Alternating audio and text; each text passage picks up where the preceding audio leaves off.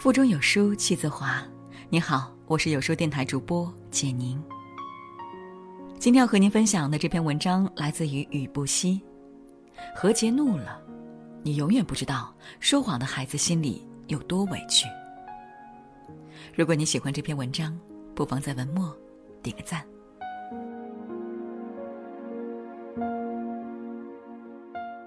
何洁发火了。他发了一条长微博，怒斥网络上有人说他儿子七宝习惯性撒谎。原来，在综艺节目《不可思议的妈妈二》中，节目组安排了一个不要给陌生人开门的测试，来考验小朋友。何洁三岁的儿子七宝在这个环节没有完成任务，给陌生人开了门。然而，当何洁问他的时候，七宝却摇头说没有。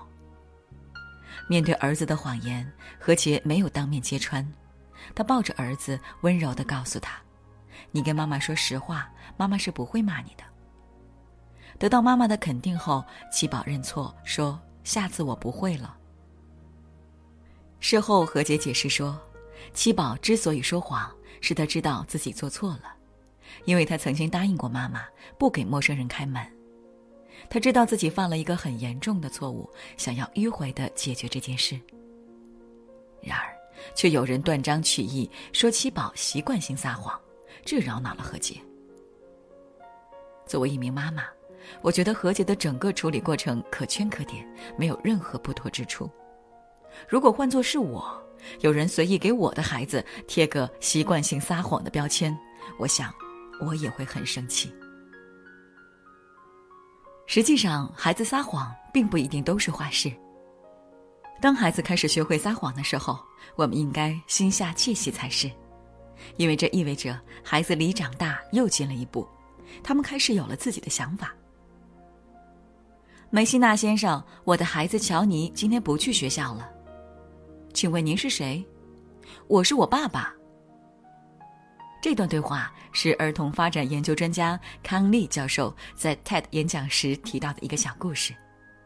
康利教授和他的团队专门研究儿童说谎时生理上的变化，他们用了二十年的时间得出了一个结论：无论性别、国籍、宗教信仰，百分之三十的两岁孩子撒谎了；三岁的孩子中撒谎的人占了百分之五十。四岁的孩子超过百分之八十都会撒谎，大于四岁的孩子绝大部分都会撒谎。如您所见，撒谎是成长的典型的一部分。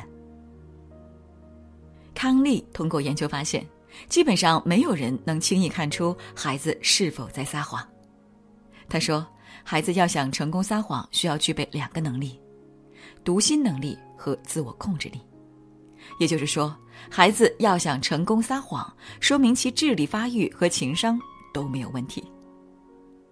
撒谎的孩子跟不撒谎的同龄人相比，有更加优越的认知表现。孩子第一次撒谎，跟第一次开口说话叫爸爸妈妈一样，有纪念意义，是里程碑式的突破。我们多数人认为，孩子撒谎越早，那他们一定是有一些人格缺陷的。并且一生都是病态的撒谎者。然而，康利教授的实验却证明，这个认识是错误的。孩子说谎不可怕，但如果我们不能认清孩子谎言背后的真实原因，没有及时做出正向的引导，误导了孩子，这才可怕。那么，孩子说谎的背后隐藏着怎样的情绪密码呢？第一个。孩子分不清现实和想象。我想起了大一寒假的一天，当时三岁的小侄女想要跟我一起睡觉，她妈妈担心我晚上不知道喊她尿尿，就告诉她说：“不要跟姑姑睡，她晚上可不喊你尿尿。”小侄女就告诉妈妈：“我晚上不尿尿。”结果早晨一觉醒来，褥子湿了一大片，看着床单上的地图，小侄女垂着头，用很小的声音说。这是姑姑尿的。小侄女之所以撒谎，是因为她不清楚自己意识模糊时做过的事情。潜意识里，她认为自己没有尿床才是事实。她说出的恰恰是内心最真实的想法。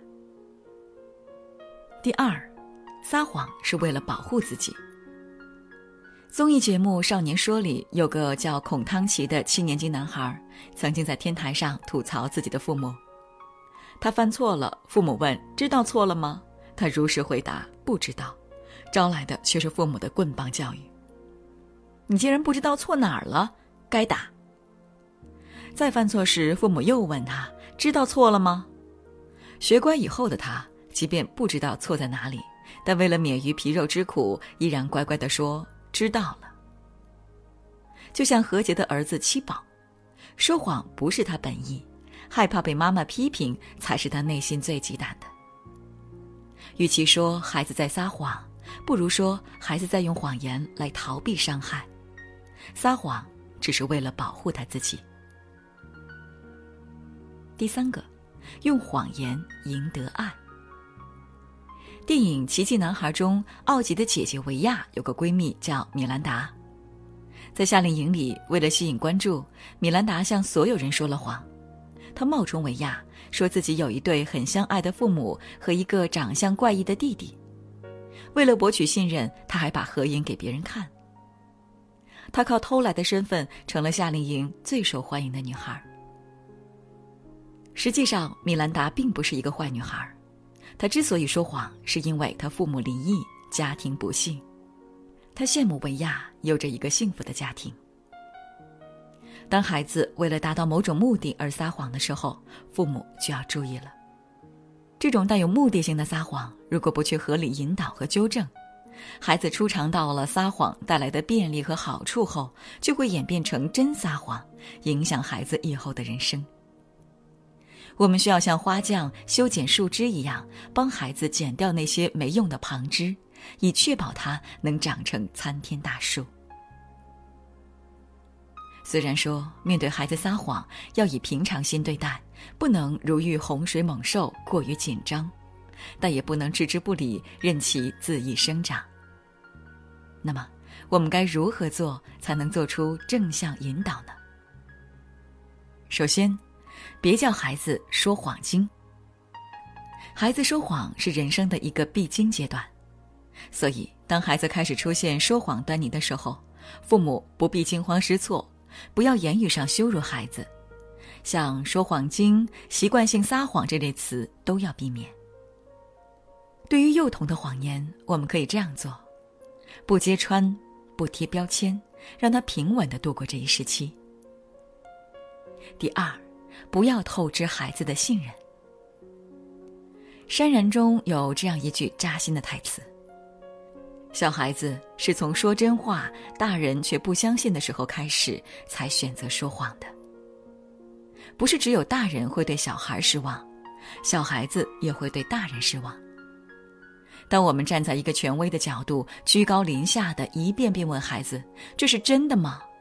其实就是在告诉孩子。”你不要撒谎了，我不信你的话。当我们质疑孩子的时候，亲子关系已经悄然变化，出现了裂痕。只有和孩子之间建立了互相信任的沟通机制，孩子才愿意跟父母敞开心扉，谎言才会不攻自破。第三，做一个诚实的父母。甘地夫人说过：“最好的教育是以身作则。”孩子们对谎言或虚伪非常敏感，极易察觉。如果他们尊重你、依赖你，他们就是在很小的时候也会同你合作。父母应该为孩子做一个好榜样。如果父母经常说谎，孩子就会模仿这一行为，认为说谎是一种正常现象。孩子是父母的一面镜子，想拥有一个不说谎的小孩，就先做不说谎的父母。四，给孩子多一些关注和陪伴。有一天，我正哄女儿睡觉，她突然这样问我：“妈妈，是不是只有我生病了，你就能多点时间陪我了？”因为当时特别困，我随口应了一句：“嗯。”结果，在那段日子里，一向健康的女儿隔三差五的闹着说肚子痛、头痛、眼睛痛，弄得我紧张不已，但又没查出什么毛病。后来我和一个二胎妈妈谈到这件事，她说：“孩子是假装的，我家孩子也发生过这种情况。他们变着法子装病，只是想让妈妈多陪自己一会儿。听了这话，我差点哭了。自从有了二宝，我忽视了对女儿的陪伴，直到小小的她以装病的方式来求关注。如果孩子说谎是源于家长的忽视，我们就该反省了，是不是平时工作太忙，或者应酬太多，又或者是父母感情不和？世上本没有坏孩子，孩子只有感受到被爱着，才能更加健康的成长。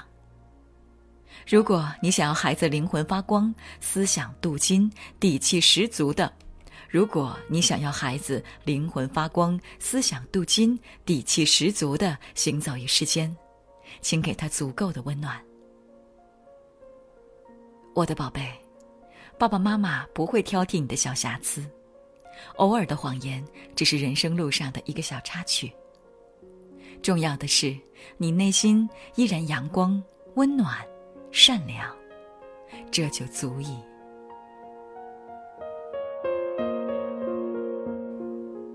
在这个碎片化的时代，你有多久没读完一本书了？长按扫描文末二维码，在有书公众号菜单免费领取五十二本共读好书，每天有主播读给你听。欢迎大家下载有书共读 App 收听领读，我是主播简宁，在中朝边境为你送去问候，记得在文末点赞哦。